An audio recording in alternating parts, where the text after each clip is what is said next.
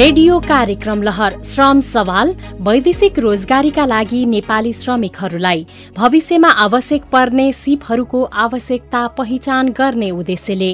आप्रवासन सम्बन्धी संयुक्त राष्ट्र संघीय निकाय आइओएम नेपालले कार्यान्वयन गरेको generating evidence for future skills needs of migrant workers in Nepal परियोजना हो। यसलाई दक्षता प्राविधिक व्यावसायिक शिक्षा तालिम सहकार्य कार्यक्रम अन्तर्गत युरोपियन युनियनको आर्थिक सहायतामा ब्रिटिस काउन्सिलले व्यवस्थापन गरेको छ। नमस्कार। रेडियो कार्यक्रम लहर श्रम सवालको अर्को नयाँ भेटघाट र भलाकुसारीमा तपाईँलाई स्वागत गर्छौ म अचला। र म उपेन्द्र। रेडियो कार्यक्रम लहर श्रम सवाल। तपाईँले रेडियो नेपाल राष्ट्रव्यापी नेटवर्क एफएम ब्यान्डको अन्ठानब्बे एक सय र एक सय तिन मेगा हर्जमा हरेक शनिबार बिहान नौ बजेको समाचारपछि करिब आधा घन्टा सुन्न सक्नुहुन्छ। आजको यस प्रस्तुतिमा हामी भारतमा हुने मौसमी आप्रवासन र यसको व्यवस्थापनका लागि भइरहेका प्रयासहरूबारे छलफल गर्दैछौँ। कामका लागि छिमेकी मुलुक भारत जानुलाई वैदेशिक रोजगारी मान्ने कि नमान्ने? भारतमा हुने रोजगारीलाई सुरक्षित तथा व्यवस्थित गर्न सरकारको तर्फबाट भइरहेका कामहरूबारे श्रम रोजगार तथा सामाजिक सुरक्षा मन्त्रालयका सहसचिव तथा प्रवक्ता डन्डुराज घिमिरेले जानकारी दिनुहुनेछ। दुई ढङ्गले ऐतिहासिक रूपमा के के छलफलका विषय भएका छन्? छलफल पनि भएको छ हाम्रा दुई देशका प्राइम मिनिस्टरको औपचारिक भिजिटमा पनि त्यो एजेन्डा बनेको छ तर त्यसलाई मूर्त रूप चाहिँ दिएको अवस्था छैन। यसका साथै नाटक श्रृङ्खला समृद्धितिरको पाँचौँ खण्डमा हामी आज डडेलधुराका विकासको कुरा सुन्नेछौँ।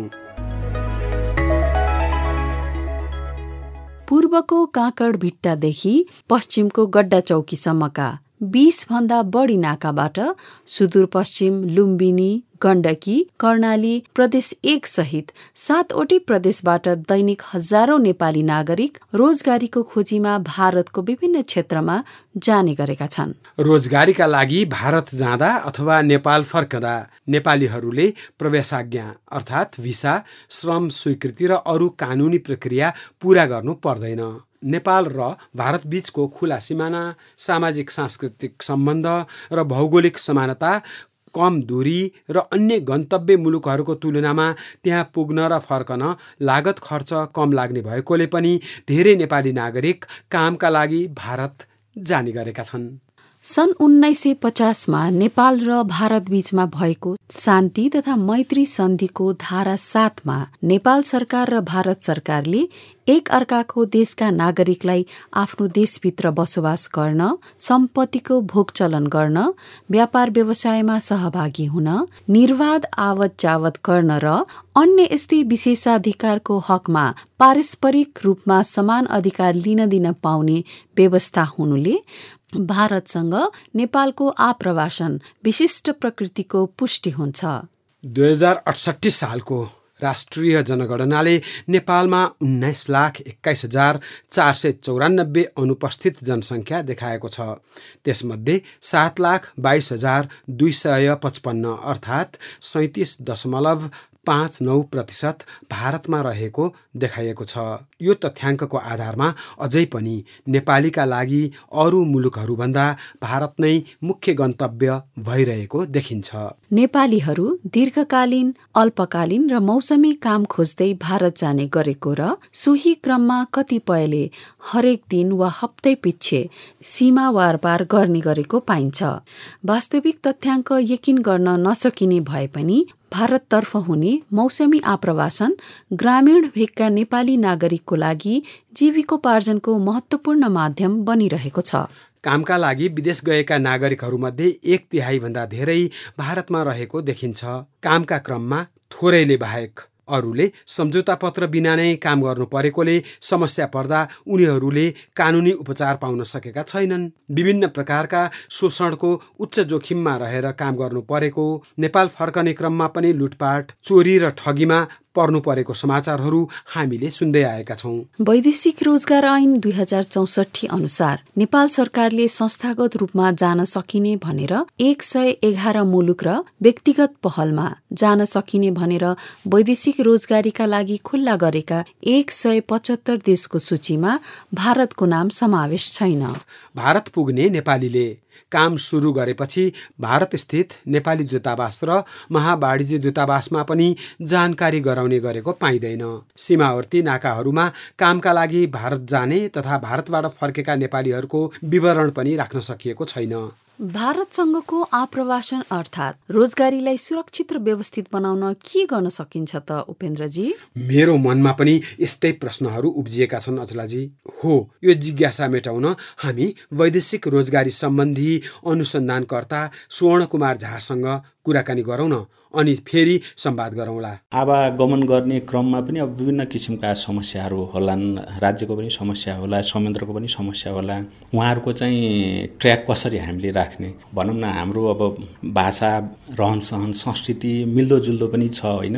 पारी जाने अथवा पारीबाट वारी आउने नागरिक चाहिँ नेपालको भारतको भनेर हामीले त्यो छुट्याउनु पनि कहिलेकाहीँ गाह्रो भइरहेको हुन्छ। उहाँहरू कामकै सिलसिलामा गइराख्नुभयो कि औषधि उपचारको लागि जाँदै हुनुहुन्छ। ती कुराहरू पनि हामीले नसोधे सकेसम्म त्यहाँ केरकार नगरेसम्म थाहा हुँदैन। यसको लागि चाहिँ सबभन्दा पहिला त अर्को तथ्याङ्क पनि छैन हामीसँग। कतिजना जाँदै हुनुहुन्छ। ती कुराहरूलाई व्यवस्थित गर्न एकिन तथ्याङ्क पनि आवश्यक छ।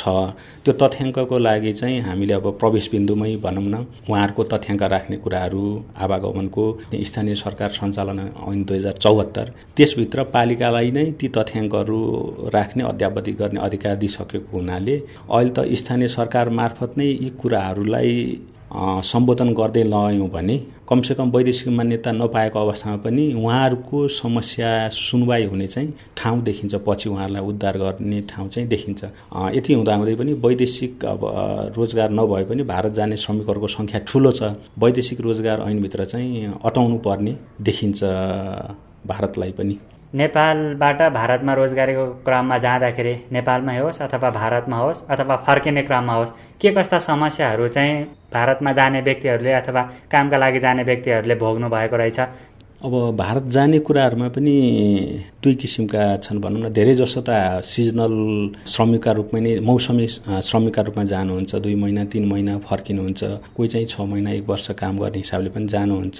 समस्या भनेको जोसँग एग्रिमेन्ट छ। श्रम करार पत्र भारतमा काम गर्दा पनि उहाँहरूलाई गाह्रो साह्रो पर्दा त्यो करार पत्र नियुक्ति पत्रको आधारमा उहाँले क्षतिपूर्ति केही न केही पाउने अवस्था देखिन्छ। तर सिजनल रूपमा जाँदाखेरि हामीसँग कुनै करार पत्र हुँदैन नियुक्ति पत्र दिएको हुँदैन। त्यस्तो अवस्थामा दुर्घटनामा पर्दा त्यस बापत पाउनुपर्ने क्षतिपूर्तिका कुराहरू हामीलाई बिमाले रक्षावरण गरेको हुँदैन। त्यो बिमाका रकमहरू पाउने अवस्था रहँदैन। अर्को भनेको भारतमै जाँदा पनि नेपाली राजदूतावासमा हामीले सम्पर्क गरेका हुँदैनौँ। त्यहाँ हाम्रो तथ्याङ्क पनि हुँदैन।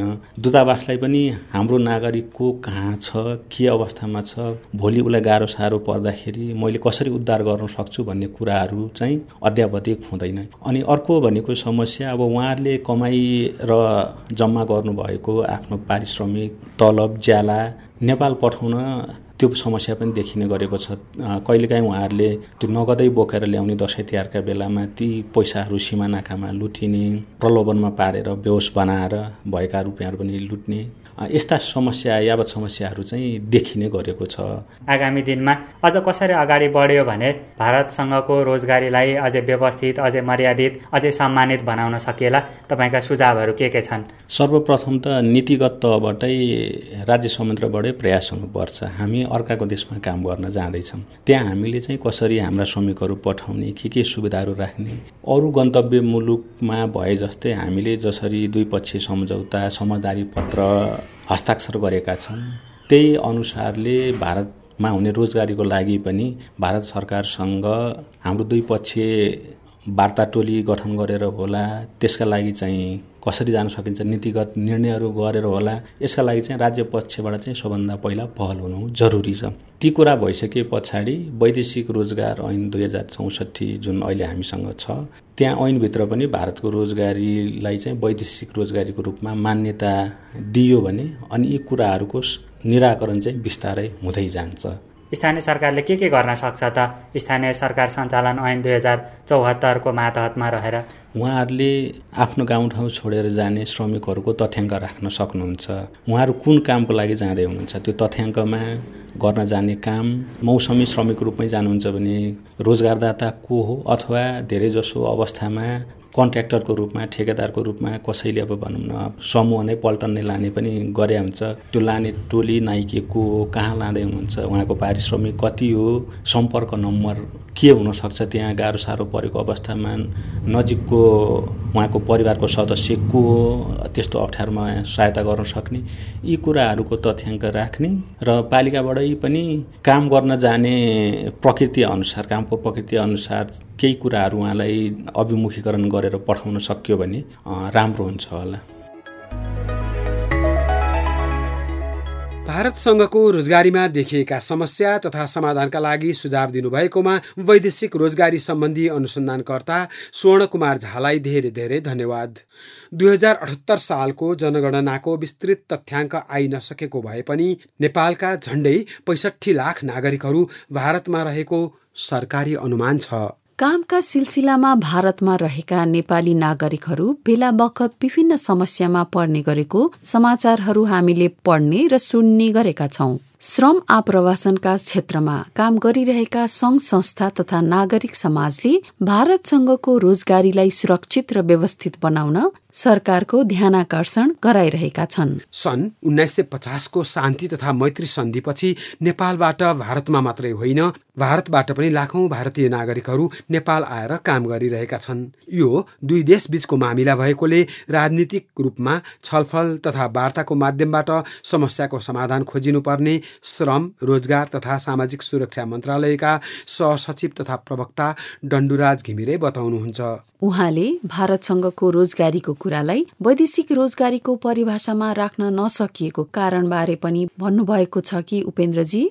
सहकर्मी विरोधले प्रवक्ता घिमिरेलाई यही जिज्ञासा प्रस्तुत गर्नुभएको छ। सुनौ उहाँको जवाफ। हामीले खुल्ला बोर्डर भएर पासपोर्ट नलिकन जान सक्ने ठाउँ भनेको त्यही एउटा मात्रै हो। कुनै वर्ग त यस्तो छ कि भारत नगइकन रोजगारी पाएको अवस्थै हुँदैन। कमाइ गर्ने ठाउँै हुँदैन। सबै क्षेत्रका मान्छेहरू नेपालीहरू इन्डियामा जाने त एउटा पक्ष हो। र भारतबाट पनि नेपाल आएर पनि त्यत्तिकै सबै किसिमका कामहरू प्लम्बिङ इलेक्ट्रिफिकेसन हजाम जुत्ता बनाउनेदेखि लिएर सुन बनाउनेदेखि लिएर कालीगढीका सबै कुराहरू चाहिँ अब उनीहरूकै कालीगढीहरू आएर बनाएको अवस्था छ। र यो भएको कारणले गर्दा हाम्रो र इन्डियाको सम्बन्धका कुराहरूमा वैदेशिक रोजगार ऐनले प्रत्यक्ष रूपमा सम्बोधन गरेको छैन।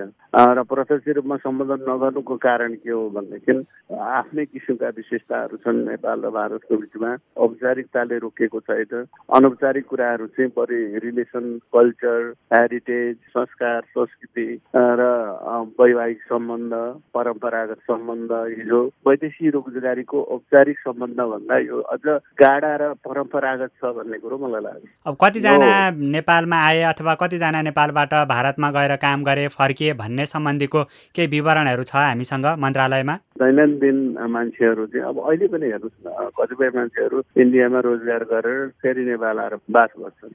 त्यस्ता मान्छेहरू लगभग टोटल रोजगारीका लागि जानेहरूको क्वार्टर सङ्ख्या चाहिँ त्यो छ जस्तो मलाई लागिरहेको छ। बोर्डरमा त सबै त्यही छ। त्यसले गर्दाखेरि यो मापन गर्ने पनि एउटा एउटा डिफिकल्ट काम हो। तैपनि के हो भने पछिल्ला दिनहरूमा केही केही ठाउँहरूमा केही केही एजेन्सीहरूबाट चाहिँ मापन कार्य सुरु भएको अवस्था छ। जस्तो आइओएमले सुदूरपश्चिम क्षेत्रहरू प्रोभिन्सबाट चाहिँ मापन कार्य बोर्डरमा राखेर चाहिँ सुरु गरिएको छ।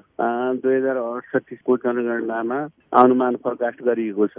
तर मलाई के लाग्छ भन्दाखेरि यो प्रोभिन्सीदेखि पश्चिम महाकालीसम्म यो सम्पन्न गर्न टाइम चाहिँ लाग्छ। आधिकारिक डाटा भन्दा पनि यो लगभग पैँसठी लाख मान्छेहरू चाहिँ रोजगारीका लागि इन्डिया गएका छन् भन्ने कुरो चाहिँ जानकारीमा आएको मैले पाएको छु। र त्यो चाहिँ सङ्ख्या के छ भनेदेखि भारतभन्दा अन्य मुलुकहरू श्रमका लागि खुल्ला गरिएका छन् वैदेशिक रोजगारको परिभाषाभित्र छन्। तिनीहरू लगभग बत्तिस तेत्तिस लाखको हाराहारीमा छ भने ठ्याक्कै त्यसको डबल चाहिँ इन्डियामा गएका छन् भन्ने कुरो चाहिँ अहिले पछिल्लो उसमा चाहिँ सुन्नमा र पढ्नमा पाइएको छ। दुई हजार अडसठी सालको राष्ट्रिय जनगणनाको केही प्रसङ्ग तपाईँले पनि उठाउनु भयो त्यो अनुसार नेपालबाट बाहिरिने कुल जनसङ्ख्याको एक तिहाई अर्थात् सैँतिस प्रतिशत भन्दा बढीको गन्तव्य चाहिँ भारत रहेको देखिएको छ। भारतमा हुने रोजगारीलाई व्यवस्थित गर्न सरकारका तर्फबाट चाहिँ अहिलेसम्म के कस्ता प्रयासहरू पहलहरू भएका छन् त? वैदेशिक रोजगारका कुराहरूमा अन्यको रोजगारको भन्दा भारतको रोजगारको सन्दर्भमा हामी अलिकति लचिलो हुनुपर्ने स्वाभाविक कारणहरू पनि छन् आधारहरू पनि छन्। र यसलाई व्यवस्थित गर्नुपर्छ दुई वार्ताको विषय बनाइनुपर्छ। जस्तो इन्डियामा नियम बस्नेहरूलाई पनि त त्यो व्यवस्थापन गर्नु पर्यो नि त। जाने त जान्छन्। त्यहाँ गएर पनि व्यवस्थित तरिकाले बसोबासको स्थिति सिर्जना हुन सक्छ कि सक्दैन उनीहरूले दुःख पाउँछन् कि र इन्डियाका मान्छेहरू पनि नेपालमा आएकाहरूले पनि सजिलैसँग यहाँ बसोबास गर्न आवत जावत गर्न व्यापार व्यवसाय गर्न पाउँछन् कि पाउँदैनन् भन्ने कुरो दुइटै देशको चासोको विषय हो जस्तो मलाई लाग्छ। यो विषयलाई यो एजेन्डामा राखेर दुई पक्षीय ढङ्गले छलफल गर्नका लागि ऐतिहासिक रूपमा के के छलफलका विषय? भएका छन् छलफल पनि भएको छ। हाम्रा दुई देशका प्राइम मिनिस्टरको औपचारिक भिजिटमा पनि त्यो एजेन्डा बनेको छ। तर त्यसलाई मूर्त रूप चाहिँ दिएको अवस्था छैन। यो चाहिँ एउटा एकदम खड्केको विषय हो कि अब यो दुइटैलाई व्यवस्थित गर्नका लागि केही गर्नुपर्ने आवश्यकता छ? र मलाई लाग्छ अबको पार्लियामेन्टको इलेक्सन हुँदैछ। अब आउने सरकारले चाहिँ यो विषयमा चाहिँ सोच्नुपर्ने अवस्था म देख्छु। दुई हजार त्रिहत्तर सालको माघ एघार गते तत्कालीन प्रधानमन्त्री पुष्पकमल दाहाल प्रचण्डले प्रेस अन्तर्क्रिया मार्फत भारतको रोजगारीलाई वैदेशिक रोजगारीको परिभाषाभित्र नराखिएको र बिमा लगायतका रक्षावरणको व्यवस्था समेत नभएको अवस्था हुँदा रोजगारीका लागि भारत जाने सबै बालिग नागरिकहरूको हकमा पनि बिमा सुविधा उपलब्ध गराउने कुरा र स्थानीय तह मार्फत दर्ता गराएर भारतमा जानको लागि त्यस्तो व्यवस्था गर्ने भन्ने कुरा उल्लेख गर्नुभएको थियो। प्रधानमन्त्रीको भनाइलाई एक हिसाबले भन्यो भने कानुन सरह पनि मानिन्छ तर अहिलेसम्म त्यो व्यवस्था अथवा त्यसका लागि पहल नभएको जस्तो देखिन्छ। मन्त्रालयको तर्फबाट तपाईँको भनाइ के छ? त्यो वास्तवमा उहाँको एकदम सकारात्मक कुरो कतिपय एजेन्डाहरू पोलिटिकल एजेन्डाहरू हुन्छन्। यो पनि त्यही टाइपको एजेन्डा हो किनभने यो एजेन्डाले एक पक्ष मात्रै छुँदैन दुई पक्षीय ढङ्गले छुन्छ कसरी छुन्छ भने एजेन्डा उठाउने साथै इन्डियनहरू नेपालमा छन् भन्ने विषय त उनीहरूले राख्छन् नै र त्यसले गर्दा नेपालमा बसेका इन्डियनहरू र इन्डियामा बसेका नेपालीहरू दुइटैसँग यो छुने विषय हो र दुइटैलाई एउटै डालोमा हालेर यो एजेन्डा समाधान गर्नुपर्छ भन्ने मलाई लाग्छ।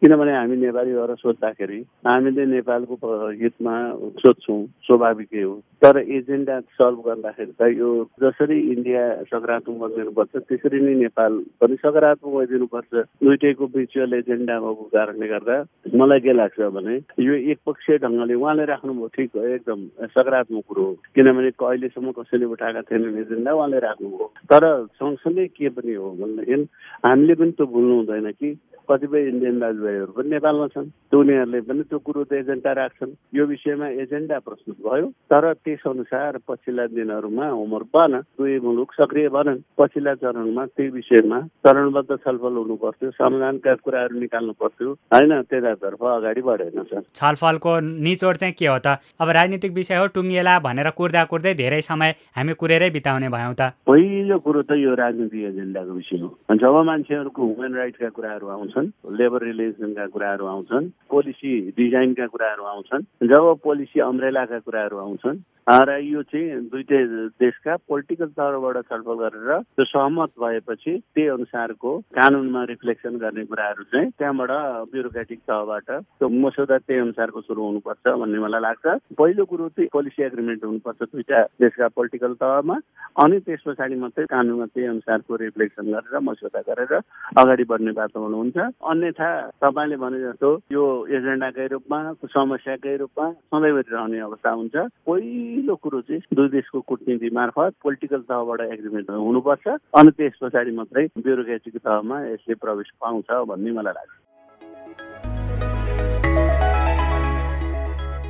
कामका लागि भारत जानुलाई वैदेशिक रोजगारी मान्ने कि नमान्ने सुरक्षित तथा व्यवस्थित गर्न सरकारको तर्फबाट भइरहेका प्रयासबारे जानकारी दिनुभएकोमा श्रम रोजगार तथा सामाजिक सुरक्षा मन्त्रालयका सहसचिव तथा प्रवक्ता डण्डुराज घिमिरेप्रति हामी आभारी छौं। कामका लागि भारत जाँदा हामीले के के कुरामा ध्यान दिनुपर्छ त अचलाजी? दुईजना स्रोत व्यक्तिहरूको कुरा सुनिसकेपछि सारांशमा केही भन्नुहुन्छ? मैले त तीनवटा कुरा सम्झेको छु। एउटा आफ्नो पालिका वा वडा कार्यालय जिल्ला प्रशासन कार्यालय अथवा सीमा नाकामा आफ्नो विवरण टिपाएर सिफारिस पत्र लिएर जानुपर्छ।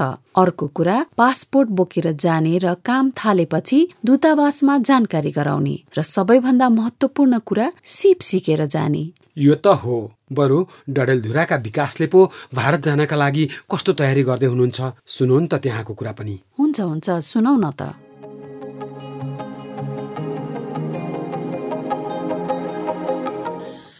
विकास? ए विकास। हजुर बुवा। के गर्दैछ?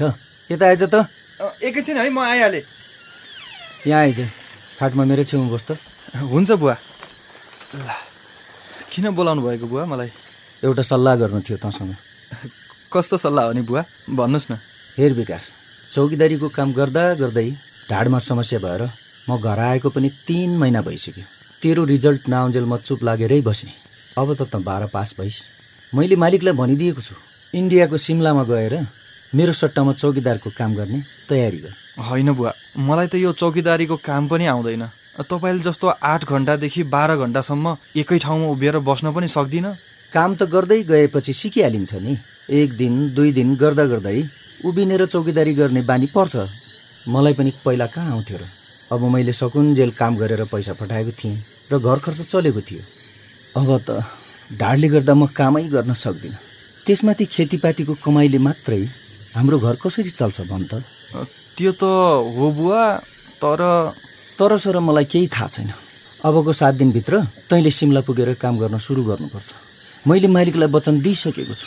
के काम सुरु गर्ने भन्नुहुन्छ तपाईँ? कसले गर्ने हो काम?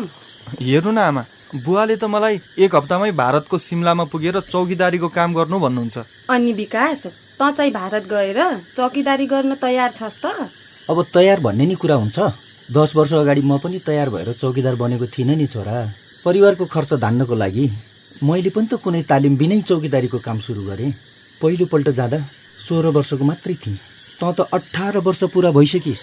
हेर्नु न आमा बुवा त कुरै बुझ्नुहुन्न भने। मलाई त जता काम गर्न गए पनि ब्याचलर पास भएपछि मात्रै र सिप सिकेर मात्रै जान मन छ। म त छोराको कुरामा सहमत छु है हेर्नुहोस्। तपाईँले दस वर्षसम्म चौकदार मात्रै भएर काम गर्नु परेको थियो। किन थाहा छ? किन थाहा नहुनु? मैले पाँच कक्षा मात्रै पढेको थिएँ। र मसँग कुनै तालिम पनि थिएन प्रमाणपत्र पनि थिएन। त्यही भएर सुपरभाइजर समेत हुन पाइनँ। अनि तपाईँले कुरा बुझ्नु भएको रहेछ त। विकासले भर्खर बाह्र पास गर्यो। अब ब्याचलर पढ्न दिउँ त्यो बेलामा उसले सेक्युरिटी गार्डको तालिम पनि लिन्छ। मिलेसम्म पढ्दै काम पनि गर्छ। त्यसपछि पठाउला नि हुन्न? मैले कत्रो प्रयास गरेर मेरो ठाउँमा छोरालाई राख्न साउलाई मनाएको छु। अर्को हप्ता छोरो आइपुग्छ भनेर भनिसकेको पनि छु। नत्र त्यहाँ त अर्को मान्छे राख्छ साउले बुवा अबको चार वर्षपछि बरु म उहाँकोमै गएर काम गरौँला। मसँग सिप र अनुभव भएपछि त उहाँकोमा काम नपाए पनि अरू ठाउँमा पाइहाल्छ नि। सिप र अनुभव नभइकन काममा जान जिद्दी नगर्नुहोस् न बुवा मलाई। गाउँबाट तँभन्दा कम उमेरका मान्छे पनि भारत गएको देखेर होला तेरो बुवाले तँलाई पनि पठाउन लाग्नु भएको तपाईँले त कामका लागि भारत जा भन्नु भन्दा पनि छोरालाई यो यो कुरामा ख्याल गर्नु भनेर सम्झाउनु पर्ने नि। हुन त हो। अब यतिको पढेको मान्छेलाई मैले के सिकाउनु पर्ला र मैले धेरै कुरा त जानेको छैन बुवा। पहिला काम र तालिमको बारेमा बुझ्छु। तालिम लिएर गएका मान्छेले सुरुमै धेरै तलब पाउँछन् भन्नुहुन्थ्यो त तपाईँले नै हिजो अस्ति बरु छोरो कमाउन सक्ने नहुन्जेलसम्म अझ राम्रोसँग तरकारी खेती गरौँला। तपाईँले घरमा पठाउनु भएको मध्ये घर खर्च टारेर मैले सहकारीमा दुई लाख रुपियाँ पनि बचत गरेकी छु। हुन्छ आमा म पढिरहेको बेला पनि बढी खर्च गर्दिनँ। तालिमपछि पढाइसँगै समय मिलाएर काम पनि गर्छु। मेरो खर्च मैले नै बेहोर्न सक्ने भयो भने तपाईँहरूलाई पनि सजिलो भयो। अब तिमीहरू यस्तै भन्छौ भने त ठिकै छ। बरु साउलाई पो के भन्ने होला?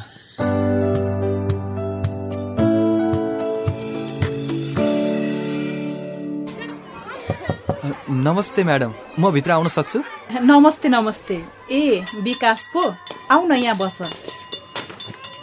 म्याडम म त क्यारेक्टर सर्टिफिकेट र मार्कसिट लैजाउँ कि भनेर आएको। बनिसकेको छ कि छैन होला? मार्कसिट त आइसकेको छ।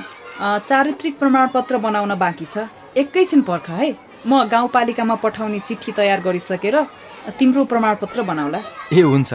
बरु गाउँपालिकामा कस्तो चिठी पठाउन लाग्नु भएको हो? भन्न मिल्छ भने भन्नु न म्याडम।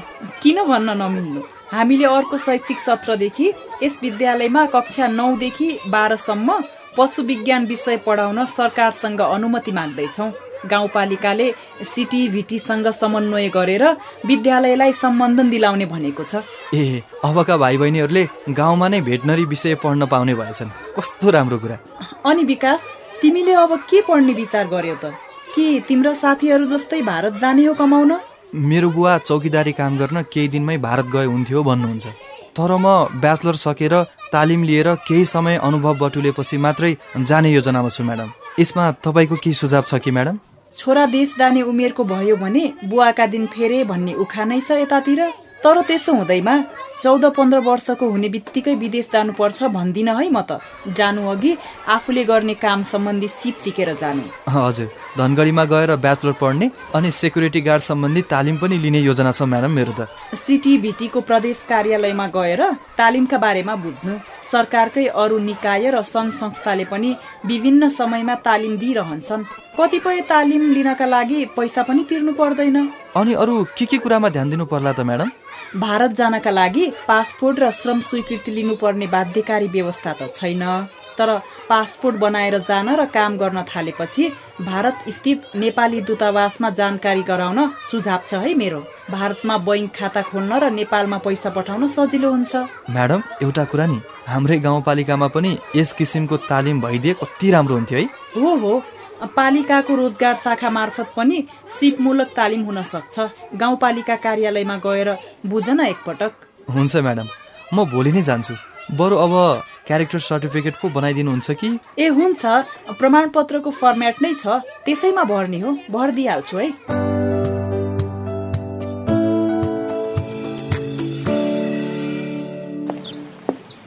आउनुहोस्। तपाईँलाई रोजगार शाखामा स्वागत छ। हामीले के सहयोग गर्न सक्छौँ? नमस्ते म्याडम हजुर म विकास। नमस्ते नमस्ते। म रोजगार शाखाको संयोजक। म त हाम्रो शाखाबाट छोटो अवधिको रोजगारी मात्रै दिने हो कि सिपमूलक तालिमका कार्यक्रम पनि हुन्छन् भनेर बुझ्न आएको।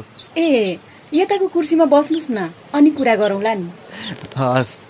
अनि म्याडम गाउँपालिकाले सेक्युरिटी गार्ड सम्बन्धी तालिम दिन्छ कि दिँदैन होला? हाम्रो पहाडतिर त सेक्युरिटी गार्डहरूको माग धेरै हुँदैन तर तपाईँले किन यही विषयमा सोध्नु भएको हाम्रो गाउँका कति दाजुभाइहरू भारतमा गएर चौकीदारीको काम गरिरहेका छन्। यहीँबाट सिकेर गए उता गएर सजिलै काम पाउँथे भनेर हो।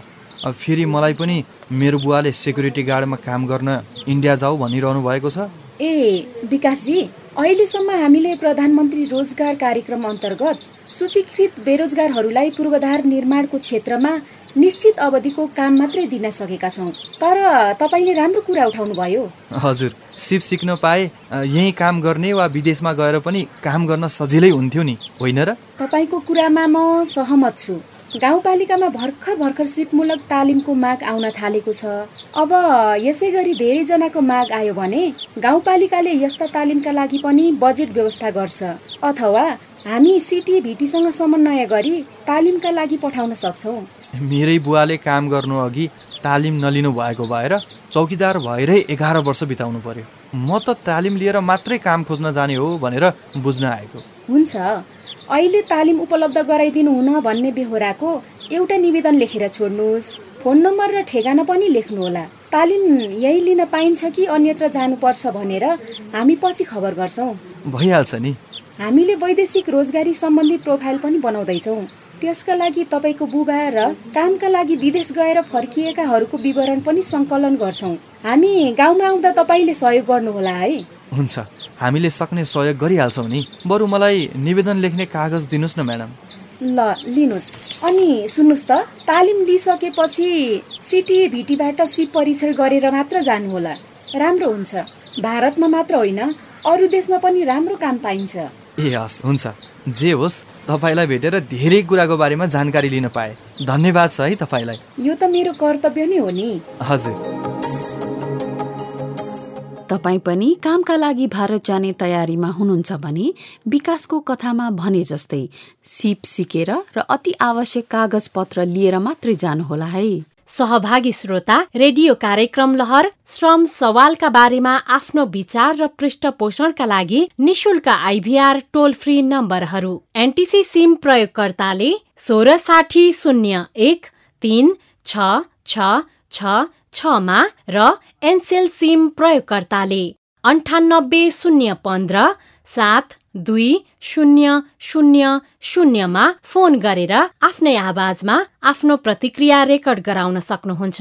रेकर्ड गराउँदा आफ्नो नाम पालिका र ओडा सहित आफ्नो विचार रेकर्ड गराउनुहोला। सहभागी श्रोता कार्यक्रम सुनिसकेपछि तपाईँका केही सल्लाह सुझाव प्रतिक्रिया वा अनुभव भए निशुल्क आइभीआर नम्बरहरूमा फोन गरेर रेकर्ड गराउनुहोला। यी टेलिफोन नम्बरहरू चौबिसै घण्टा खुल्ला रहनेछन्।